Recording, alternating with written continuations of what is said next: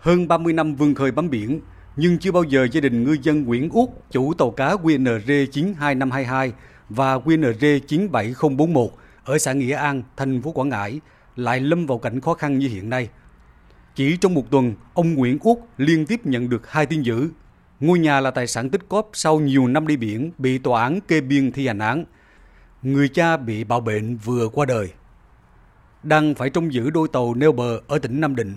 ngư dân Nguyễn Út tức tốc về quê thương lượng với các bên liên quan lùi thời gian thi hành án ngôi nhà. Bên ngân hàng được tòa án xuống nhà, nhà tôi mà vợ chồng tôi về là đi xử lý cái nhà là đu ghe gì đó làm biên bản rồi biểu tôi ký rồi là cho thời gian anh hai tháng để ờ, xem xét ra sao. Thì quán có một hai ngày sau là nó báo xuống làm nhà. Từ 60 ngày mà bây giờ mới chưa tới một tuần là xuống nhà làm nhà tôi trước đây. Mà hiện nay giờ mới mất đây. Cứ làm vậy thì nó làm gấp quá.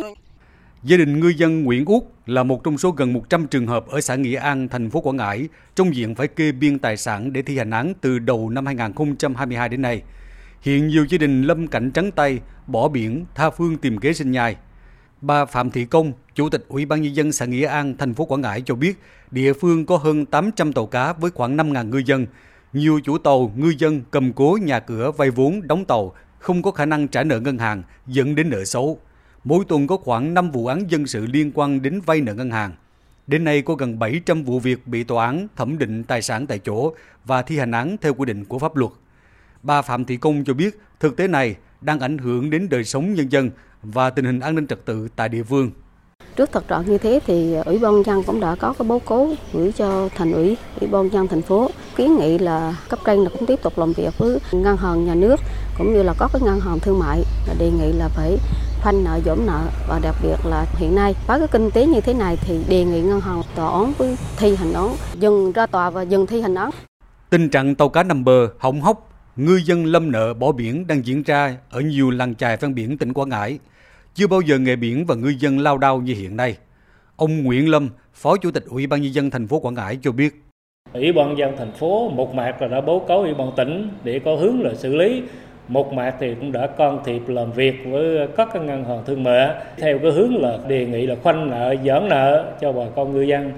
tuy nhiên là do quy định và nó thuộc cái việc dân sự giữa bà con, ngư dân với ngân hàng, nên cái việc đề nghị của chính quyền thì chưa được các ngân hàng chấp thuận nên do đó nó dẫn đến cái việc đời sống của bà con ngư dân ở các xã biển là tiếp tục là gặp nhiều cái khó khăn trong cái tình hình hiện nay.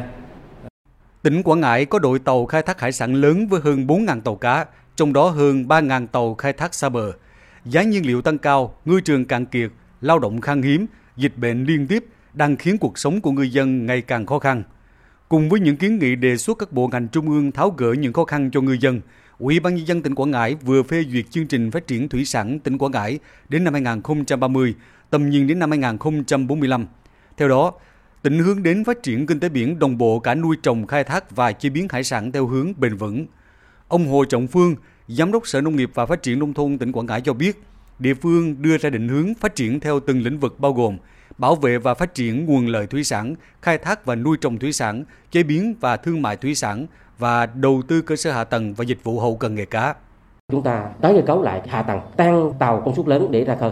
giảm cái lượng tàu đánh bắt gần bờ, hủy hoại nguồn lợi thủy sản khi có tất cả những cái cảng đắm bảo tiêu chuẩn loại 1, loại 2 theo quy định của luật thì tàu thuyền ra vào an toàn. Chúng ta quản lý được tàu thuyền, truy xuất nguồn gốc thì đó là định hướng của ngành và phải làm được để làm sao cái dịch vụ cũng như là quản lý cái tàu thuyền của tỉnh nó tốt hơn, đem lại cái nguồn thu, đem lại cái lợi nhuận cho người dân hơn.